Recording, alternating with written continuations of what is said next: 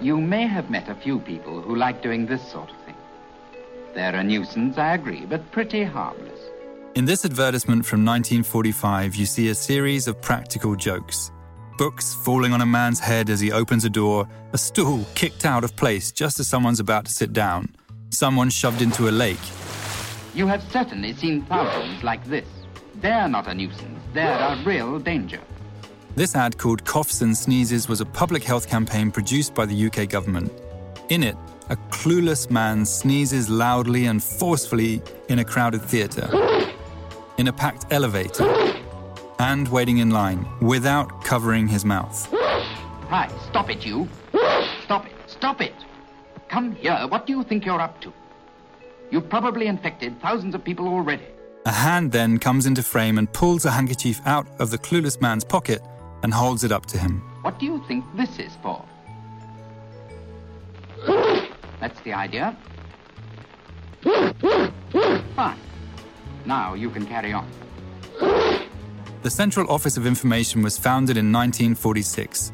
The reasoning, according to Prime Minister Clement Attlee, was that the public should be adequately informed about the many matters in which government action directly impinges on their daily lives.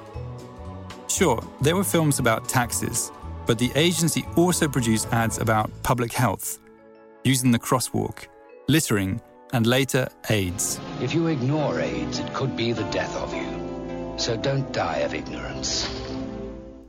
With stakes that high, good advertising was urgent and imperative.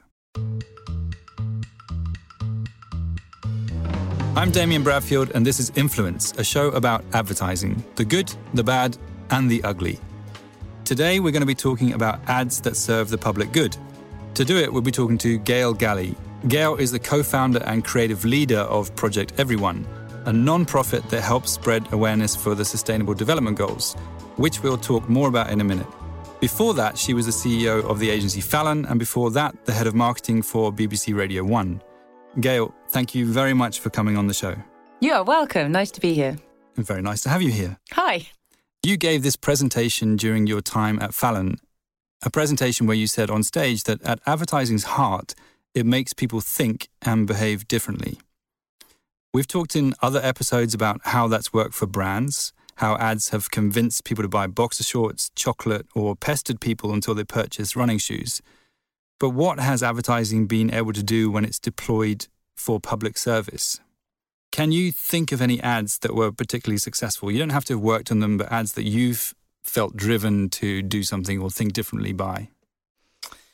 God, yeah. I mean, I, I think I can't remember when the genre started. I guess it's always been around, but the ones I remember as being super defining. Do you remember the smoking advert called The Natural Born Smoker? No. You don't? No. Oh my gosh, you have to look it up. So it was one of those really scary sort of um, Vincent Price kind of overtone voiceovers.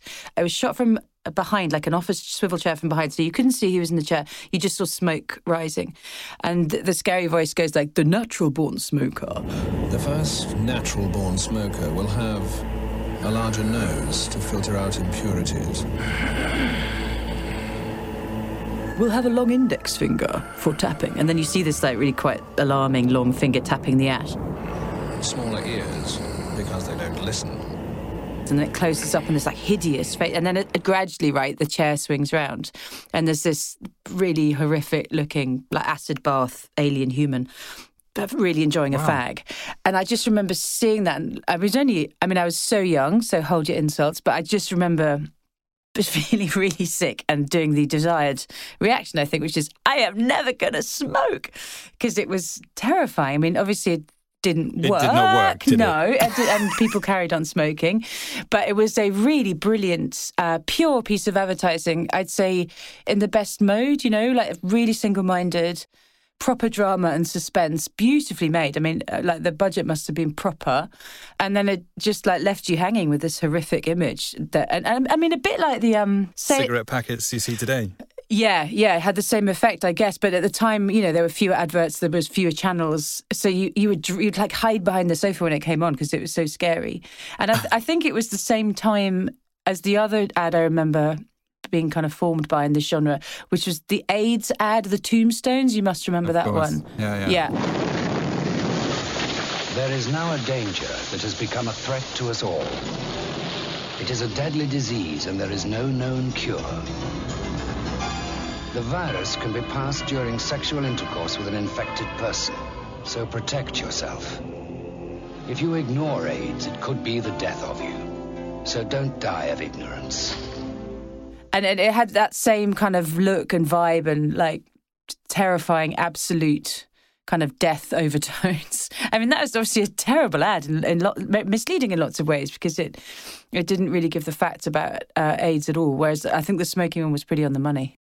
Were they effective? I mean, do you think they actually did anything other than just shock people and maybe drive them even from turning the television off? Well, that's really interesting. I mean, not just anecdotally, but the smoking one clearly categorically didn't work. You know, people didn't stop smoking. Whereas I think the AIDS one, it certainly did a job, right? Nobody really had heard of that disease. So I yeah. think it definitely uh, woke people up to a new crisis. Whether it was accurate or not, I don't know, but it definitely woke people up to a new crisis. And using all the best tricks of advertising, you know. Tom Hanks and Philadelphia. Oh yes, I think it was a little earlier than that. That was a much more nuanced public service two hours twenty announcement. That's one of my favourite films. Weirdly, so sad. Oh, so sad. So good. So you've always been, I mean, at least as long as I've known you, I feel like you've always been interested and involved around politics and, and some degree public service, right? Whether that's doing the public service or being involved in public communications. What are you doing now within Project Everyone? So the topic I only work on now are the UN's Sustainable Development Goals uh, or the global goals and I say the only topic, but they are every topic, right? So they're a, they're a plan of 17 goals agreed by every member state at the UN to sort out every problem. So in that sense, yes, they're really public servicey, but I'm at the most macro level, right? They're, they're trying to sort out the planet, they're trying to sort out the people, and they're trying to give some degree of prosperity to everyone. So yes, in essence, it's a big old public service remit. Project Everyone was founded as a collaboration between a good friend of mine, Kate Garvey, who came from a PR and politics background, and Richard Curtis, who obviously is much more well known, and he comes from a filmmaking and creative storytelling background. So between us, we sort of had all the disciplines covered off. And we the first thing we did was take a policy document, which no one would have read, and turn it into a brand. So I'm not sure it was right. advertising as much as it was uh, marketing. And then we tried to break up this chunky 17 point plan into all the marketing tricks. You know, what was it trying to say, who to, to what end, and what do you want people to do about it? And I think all of my career, I have, I suppose, looking back on it, been happier certainly doing public service, but very much at the intersection of public service and fun. So I, I love you know the moment when an idea forms and you go oh i could do that. Um, and that happens daily with the goals and project everyone because there's there's just so much to go at right? You've got the whole world every problem every media. So it's, yeah it's a really lovely culmination of everything I, i've done but also everything i have fun doing. And is there stuff that you've done during your time at Fallon, for example, so working within an agency that you definitely don't do now in Project Everyone, or vice versa? Yeah, don't an- don't analyze research into depressed middle-aged housewives and work out how if we added salt to that chocolate, it would make them marginally, briefly less depressed. I mean, just the pointlessness of consumerism and, and how much time is wasted and money and human genius against these things that not just don't matter, but right, but are actually making the world a lot worse. And I did. I had a falling down moment at the end of my advertising phase last time where I just thought my two biggest clients are cars and chocolate, right? One is really buggering up the planet and the other one is really buggering up health. In a compounding evil on top of evil, I'm flying around the world looking like I care, like dissimulating to try and uh, sell more of this stuff that I think is fundamentally not good and doing it really badly, unsurprisingly, because I was so miserable by the end of it. So, yeah, I don't flog pointless projects. I, well, you know me, I'm such an optimist. So I, I never look back and, you know, regret. So I think the learning about that is just to cut loose. Even if you're in the perfect public service zone, if something's not working, then then cut it loose. Describe your falling down moment. I've got a picture in my head, but I'd love to see what it look like for Gail Gallie. There's a series of micro moments, sort of okay. largely around um, airports, like these places you have to go to to have these pointless meetings and hold these terrible debriefs and be abused by clients who are disappointed in your lack of ability to bring their salty biscuit to life. You were just arguing about whether the word joy was better than joyful in relation It to a master brand strategy, you know, uh, and you're like, oh my God. And this is taking Yeah. you away from your family in a industrial park outside Zurich. So I just, I just kept, I really was aware of just ending up in these, like a pantomime of motion and sound with absolutely no meaning at all.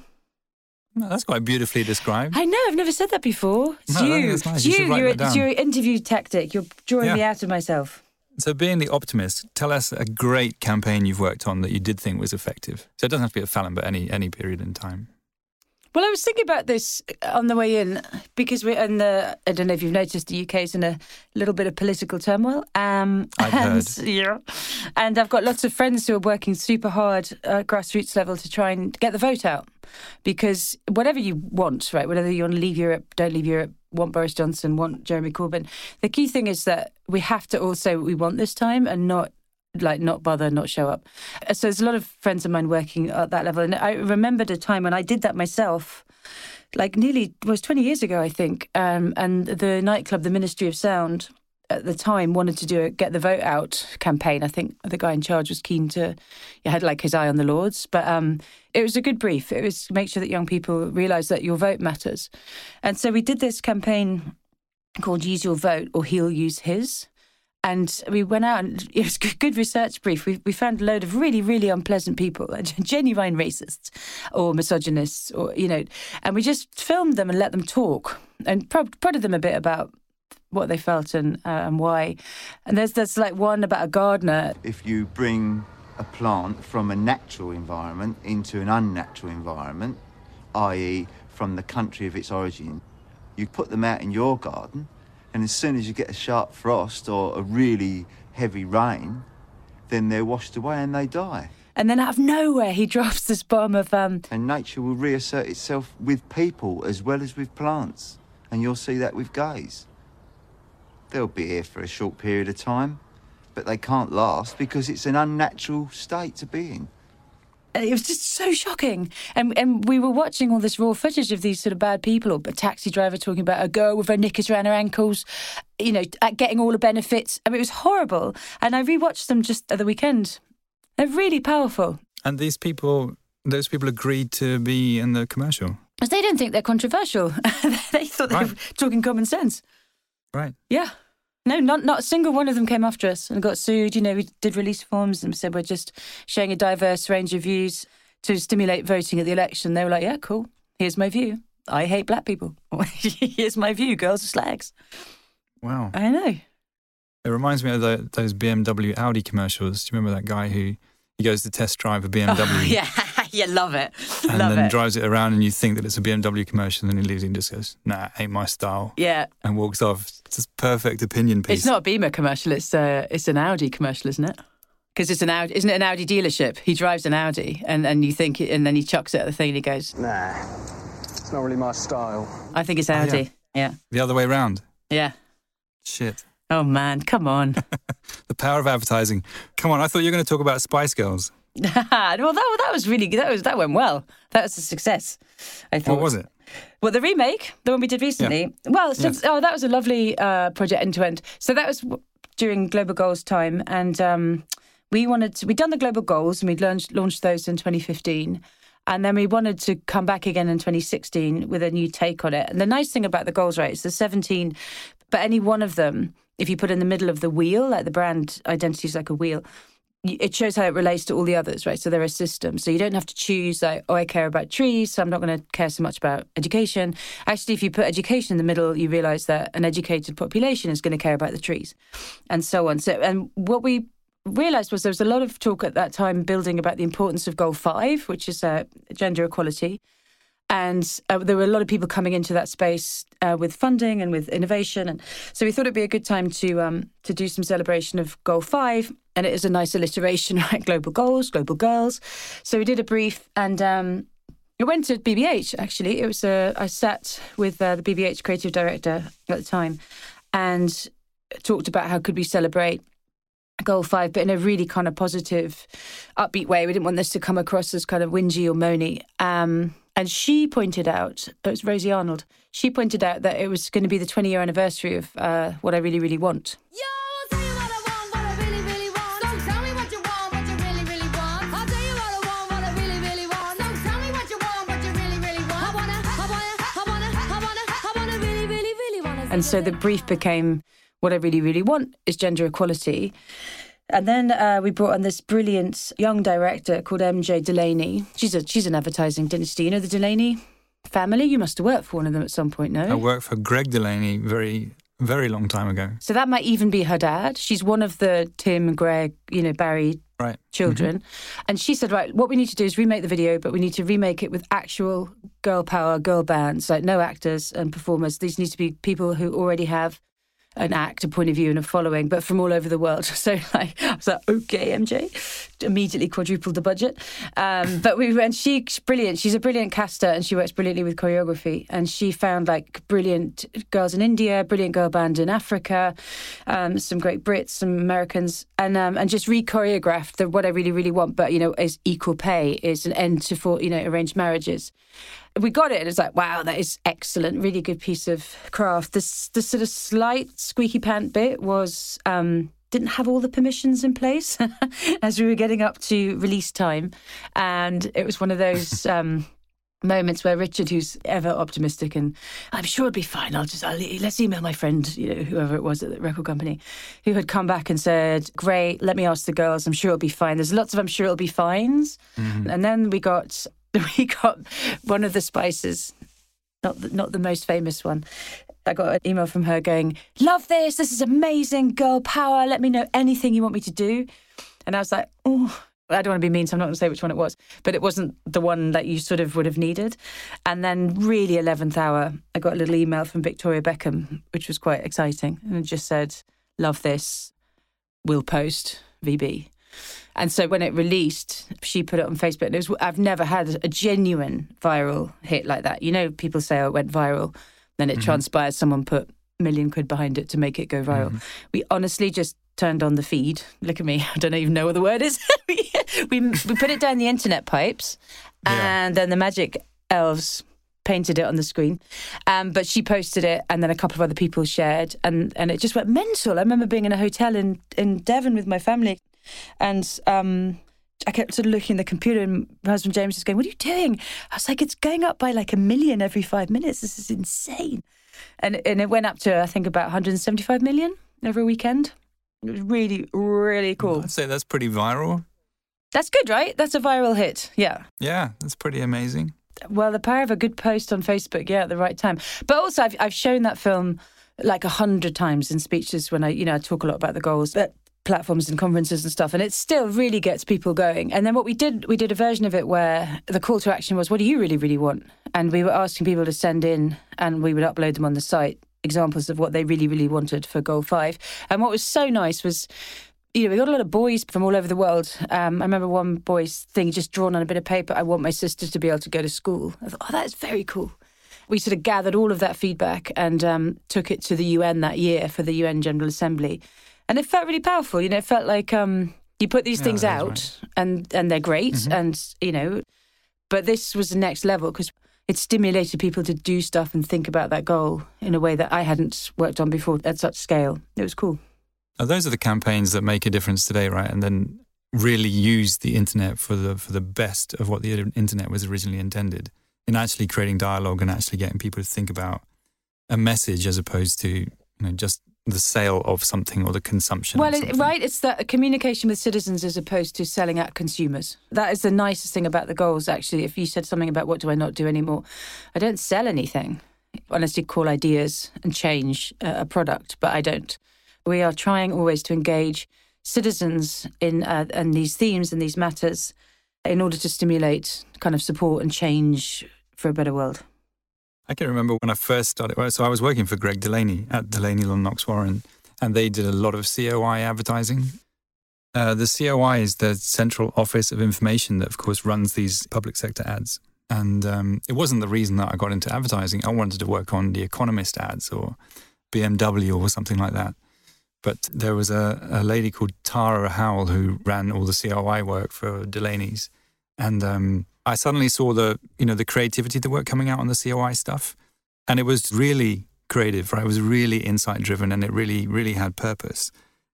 And to be honest, from that pretty much that moment on, I didn't want to do anything other than work on that stuff because I think the level of creativity and thought in it was far greater than anything that we were doing, whether it was for Bank of Scotland or Well, it always got the best talent, didn't it? I remember any any agency I ever worked on for the least money. for the least for, or none, you know, which was was Yeah. ironic because the government had pots of money at that point. But everybody, you got the best planners, best creative. I think that smoking ad, this the uh, perfect body for smoking, that was a COI ad.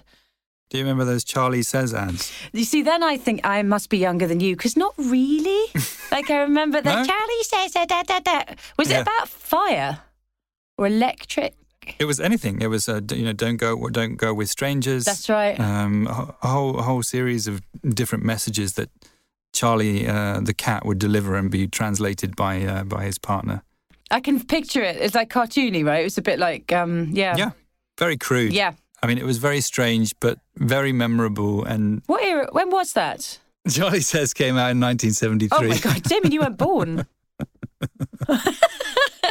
But anyway, uh, they became infamous when Prodigy remixed Yeah. this sort of techno track with Yeah, yeah. Charlie when that was in 1991, and then then I think they became sort of you know legendary and um, there was nostalgia around it too. But So before I went to the BBC, I was in advertising. So I've been in advertising twice, and the first time I was in advertising, we had the brief. Uh, you know, like the nightmare when there's been a really great, very long-running campaign, and then the client wants to bring the product back, but wants a different creative, but really secretly everyone just wants to do the last one. So we were working on Chocolate Orange, Terry's Chocolate Orange.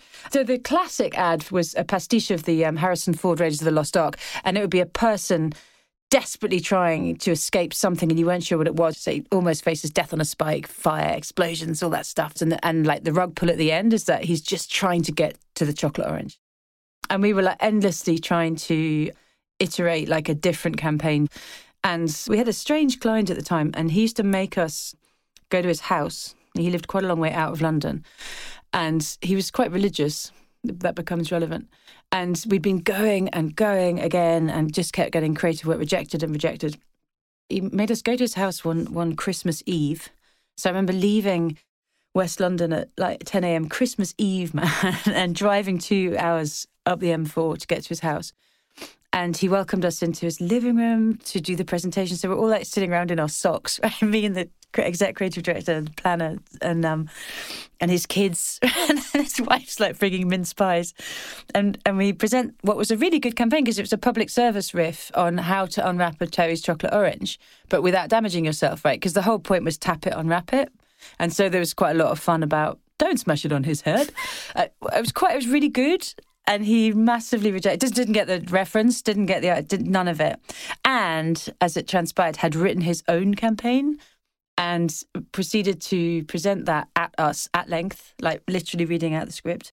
And it was all based on the notion that, um, you know, chocolate orange, a little bit like God, a bit like Jesus, you know, comes out at Christmas. And then his favourite bit comes back at Easter. we were like, oh my God. Did you make it? No, no, we did not. We got the hell think out. it would have been quite a funny ad, It would have been like def- defamatory, right? It would have been South Park style. I think would have worked. would have worked really well. But he was he was not ironic at all. He was actually removed quite uh, sometime not too long after that for um, some malpractice. So we were okay. That was a that was a low point. That was a low point. So, in our in our research, you'd mentioned an ad from 1969 about a pregnant man. Oh yeah, It was pretty shocking, I think, at the time. And it has the ads that we found where it had a picture of a man with one hand on his belly and another supporting his back. He's pregnant, and underneath it, the line it says, "Would you be more careful if it was you that got pregnant?" I think isn't he wearing a very very domestic kind of suburban cardigan or something? Like he looks he looks like your dad with a very low slung pregnant belly. Yeah, He does look uncannily like my Does dad. he looks a bit? Could he look a bit like you, Damian? I'm just now. He, I haven't got could my- with glasses. Yeah. Yeah. But uh, yeah, no, I do. Remember, I do remember that as one of the most iconic images. I don't know that I see that so often now. That just brilliant simplicity. Also, do you remember the other ones I remember, which were not public service, quite the opposite? But when you could still advertise cigarettes, the silk cut ads, do you remember those? Yeah. And and you'd look and you're like, why am I staring? Why am I saying? Oh God, it's a silk cut ad because they got to the point where you couldn't say the words, you couldn't say the product, so all they would show was a piece of purple satin with a cut in it.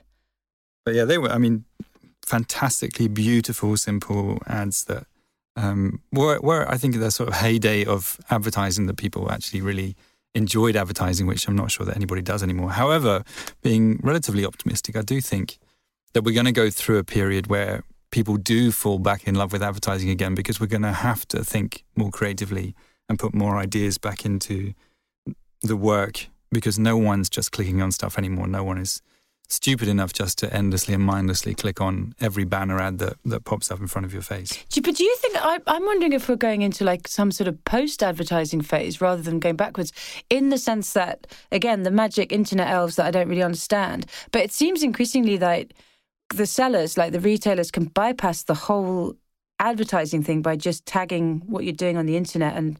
Before you know it, you're wearing another pair of Mojaves, you know? Like, I don't consciously know that I've seen a Mojave advert, but I definitely own several pairs.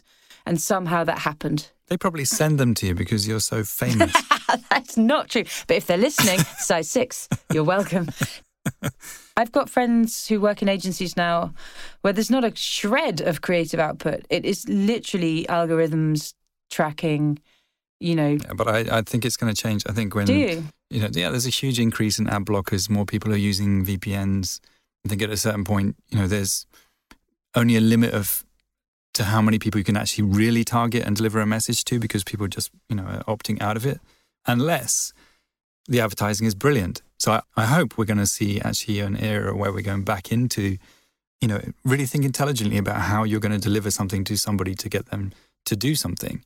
And I think, I mean, not that everybody can do a Spice Girls ad and, you know, receive that sort of response that people are commenting about what the things that they really, really want.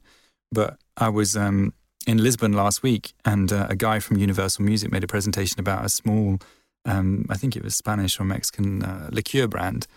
And they'd produced a campaign which was based on an algorithm that when you inputted enough information about you and your life and your family and loved ones, it would tell you how many hours or days you had left to actually spend with them. Wow. And this calculation basically, you know, would work out that if you put in, you know, where your parents lived and where you lived and how long you you worked and all the rest of it, it would tell you that you only had 18 days left to spend with your father.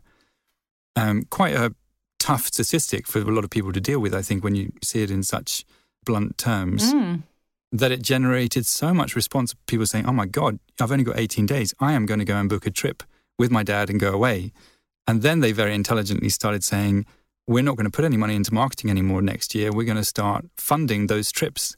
Tell us who you want to spend time with and where you want to be. And they started then engaging the community in giving them the power uh, and the resource to actually go and spend time, you know, with their loved ones, just in association with this company or brand.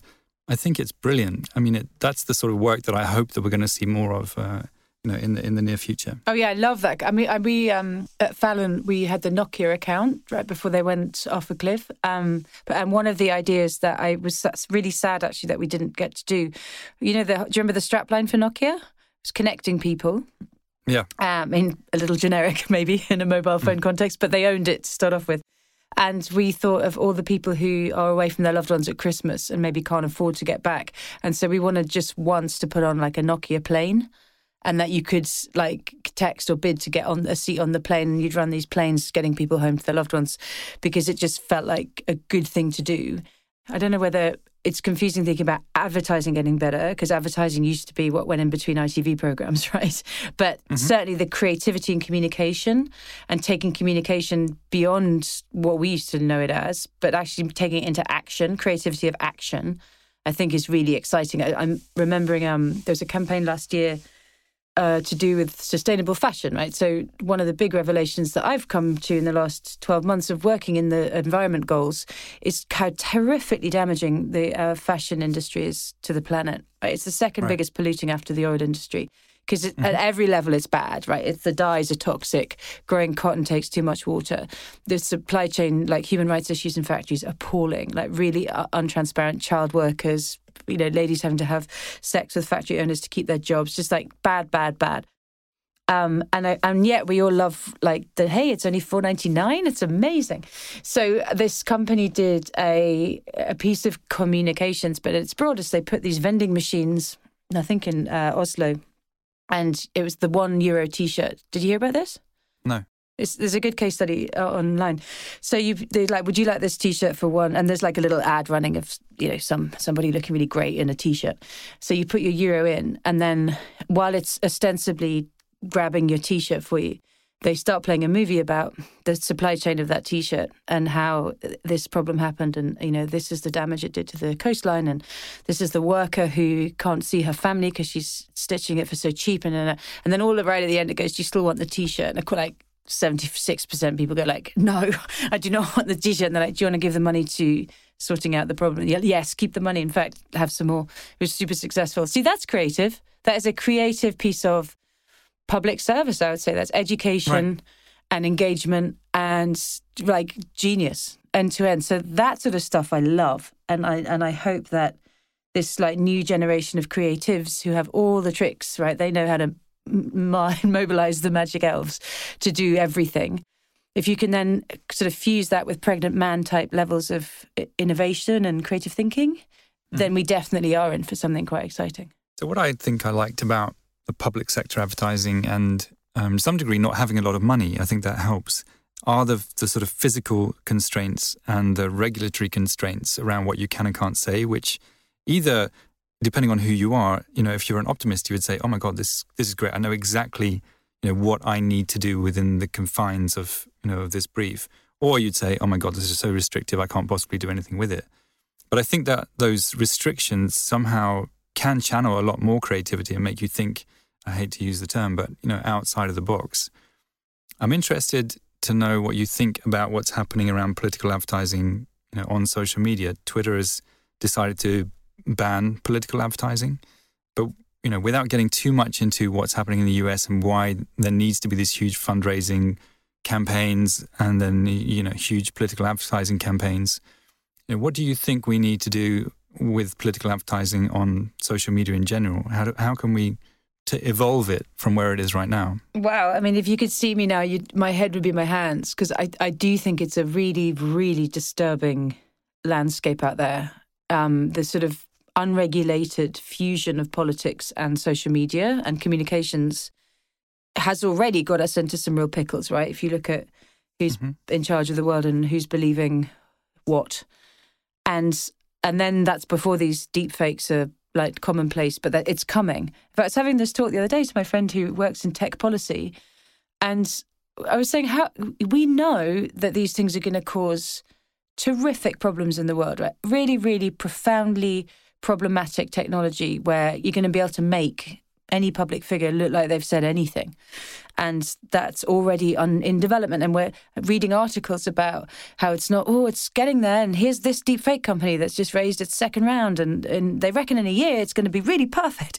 And I'm like amazed that we're not regulating that in advance. Because I think if you'd stopped 10 years ago, even, and, and thought about it, you might have banned a lot of the stuff that became commonplace and, and you know, allowed us to get into a place where politics has been so debased and devalued because of the way it runs rampant through social media and and is allowed to spend i mean and in, and I mean, like in a funnier way, maybe this is nothing new. Money has always warped American elections, right? Money has always funded the candidates who are well funded are able to pump their message out through TV, and before that, I guess they could afford more rallies or more leaflets, right? So in in, Right. a, in a way, we're not seeing anything different, but just like everything with AI and tech, it's an accelerator and a magnifier. Like I saw a very interesting talk at Cannes Lion, you know, the advertising festival, by uh, the people who invented chatbots. And then he had this academic on who he's hired to make sure that they try and keep their bias in check.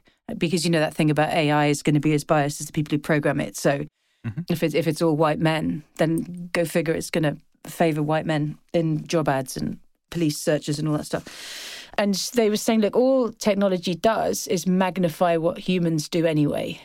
And the problem is humans, you know, humans can create and they can love each other and they can make great music, but they can also kill each other. and if you're not careful, we're going to be in a situation where technology is just amplifying the, the sort of worst traits of mankind. And so I think all we're seeing in advertising and social media and politics is a huge exaggeration of what has always been true, which is money can buy you votes, money can buy you influence. But it's so magnified and accelerated. I'm like draconian. I'm like, go back, cut it back, ban it. I'm all with Twitter, getting off Twitter. I think Facebook should be forced to absolutely declare if any piece of content has been funded by a political party. And, you know, you almost want enormous disclaimers on it to the point where it's unreadable and unwatchable. But I, I, I, I feel like something way more dramatic in a regulatory sense should be happening. I mean, it won't. I'm being utopian because nothing is, but Oh, why? Why wouldn't it? I mean, you should be. If you came through the UK advertising industry, you would have had to put every single TV commercial that broadcast on TV through the BACC, the yeah. British Advertising. I don't know what the CC stands for, but the commission that basically reviewed all the advertising uh, Yeah. that, that appeared on TV, and it had to be fact checked. It had to be checked that if British Airways was claiming it was the world's favourite airline, it had to be able to substantiate that it really was, in fact, Yeah, the yeah, favourite yeah. I based remember. on I forgot that we had to do that. Yeah, that was our junior Yeah. grunt job, wasn't it? You had to Yeah. go run it over as a physical tape to the BACC and make sure that it was okay to air. Yeah. Your Betamax under your Yeah. arm in the rain. Yeah, exactly. With no phone, no mobile to But- speak of at all. So why would we not just extend that to social media and say it's perfectly legitimate? I don't think we should personally ban political advertising. I think it just needs to be checked. So if if everybody was basically allocated a time slot, you know, a certain number of tweets, certain number of Facebook posts, whatever else, and they were, you know, constrained by like you know the COI did certain time slots, certain wording, and then it's fact checked. Why would we stop it? I think the, the the actual benefit of the internet is that we can give everybody equal share of voice and allow everybody to give their messages to the public to make a decision for themselves. It just needs to be truthful. I massively agree. I just what we have not seen to date is any kind of like overriding interference or regulation from government or you know state or health bodies when it comes to the tech industry making money from advertising. And that you know that's what it is. It's it's Facebook making an, enormous amount of money from these political campaigns, and there's no regulating factor that comes and says, "Do you know what? That's not such a good idea. We need to make sure that it's only this much, and that everyone has the same, and that it's truthfully and legally disclaimed and uh, transparent." That's just not happening. And so, so, so I wish it would. Do you think it's coming? Not, not yet, but I think it's it's happened with Twitter, right? Yeah, I mean they don't make that much money compared to the rest of the advertising revenue they generate. So it's 23 million dollars I think they got in political advertising. Um, so they can obviously turn it off, and I'm pretty certain that Facebook will do the same.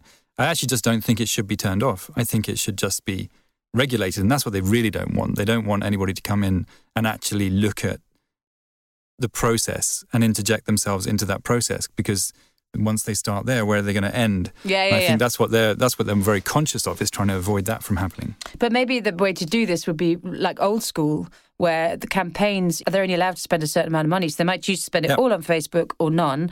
They only get twenty grand.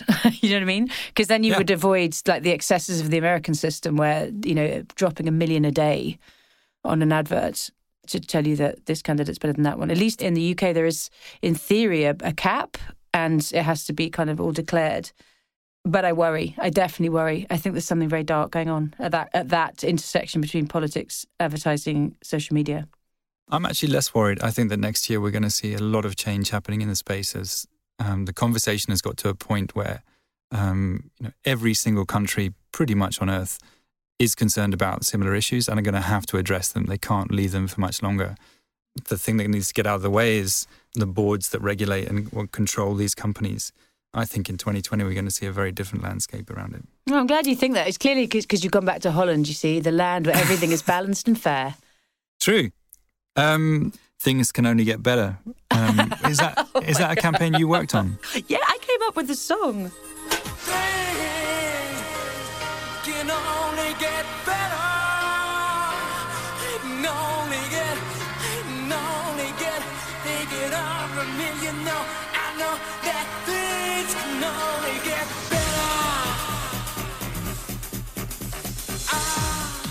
Yeah, Really? yeah, I did That not. was funny. Yeah, so Yeah, Sing that, it. Sing it? No. Yeah, that was the 97 election. And, well, it was my first election campaign, first and last. And it's like that is a roller coaster. That's what made me leave advertising and go into the media, not in a negative way. It was just so exciting to be.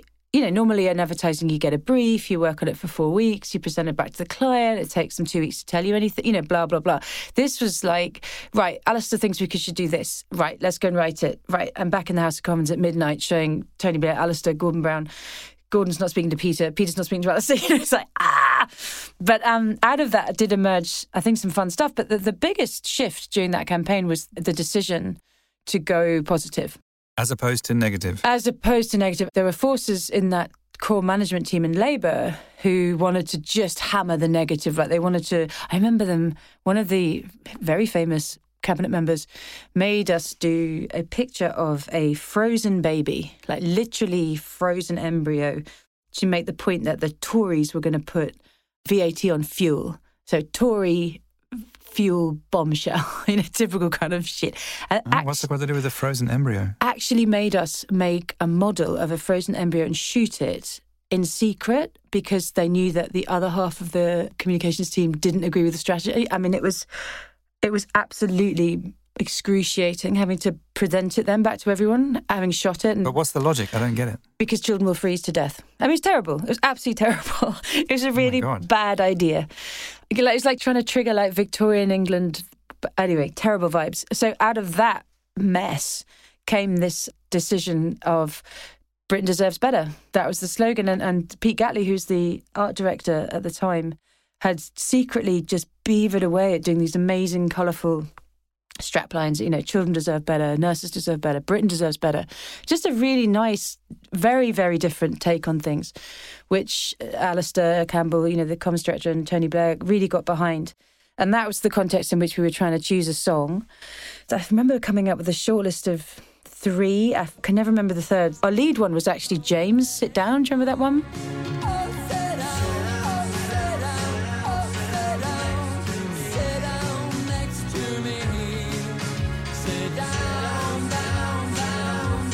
Yeah. But then, Do you want to sing that no, one? I don't.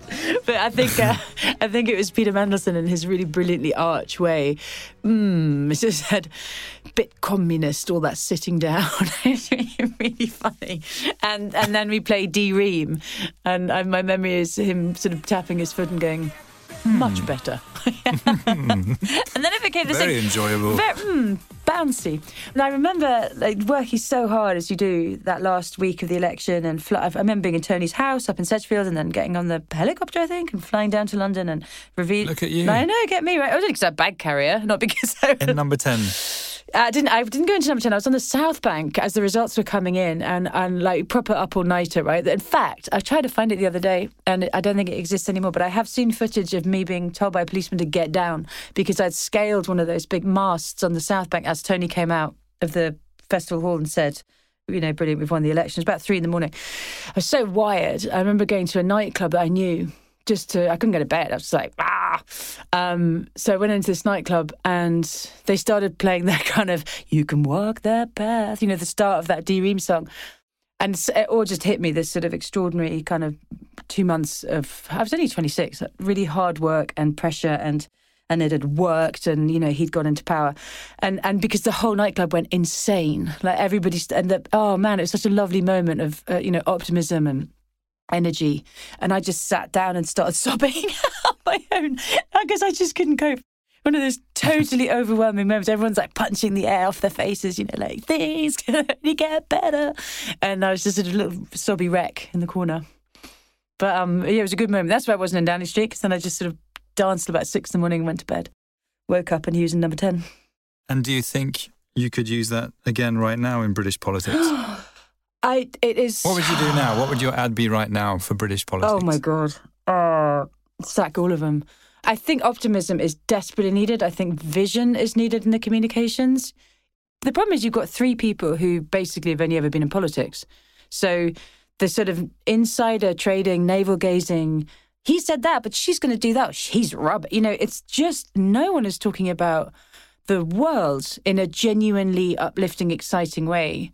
Everyone's looking sideways with a, a rifle as opposed to looking forward with a plan. I mean, a Tony Blair's character was kind of look forward with a positive plan kind of guy, and he, a good time for that as well. But that's what that campaign did. It it really gave people something to believe in. This is not a communications problem, right? This is a policy problem. It just feels to me Right. like there is no vision. So, how, I mean, how would you do a communications campaign around that? I know what's going to win because clarity wins, and get Brexit done is going to win. So, I think the Tories are going to win because they'll say that again and again and again. But it's it's kind of like it's not very visionary. You're creative. What's your line if you're going to do a campaign right now for British politics to save it from where it is? What would your line be? Make it stop. make it stop. There we go. Please make it stop. Boris listens. You know, Boris and Jeremy both listen to this podcast. so I'm sure could- they do. Well, guys, Yeah. guys, just make it stop. I think you've got to go for like belief, something about Britain to believe in, like believe in Britain. I just want somebody to show that they've got some energy and, you know, voom about them for the future of this country for everyone. I, I, I guess, yeah, Britain deserves better. I'm, I think I don't think that's been bettered, and we could really do with it now. Okay, let's end on that. Yeah, Britain could do better. could do better. Yeah, please. Gail, thank you very much for sharing your wisdom, sharing your wealth of knowledge for public policy and British politics, and then shamelessly dropping in helicopters in Tony Blair's house. You're welcome. It's been a pleasure. Thank you. Great fun. See you soon. And that's our episode today. Influence is hosted by me, Damian Bradfield. Our producer is Rachel Swaby. Our supervising producer is John Asanti. And our executive producer is Jonathan Hirsch. Influence is available on Apple Podcasts, Spotify, or wherever you listen. Don't forget to subscribe, rate, and leave us a review. It really helps spread the word. And you can follow me on Twitter at DJ Bradfield. Influence is a podcast from WeTransfer, produced in association with Neon Hum Media. Thank you very much for listening.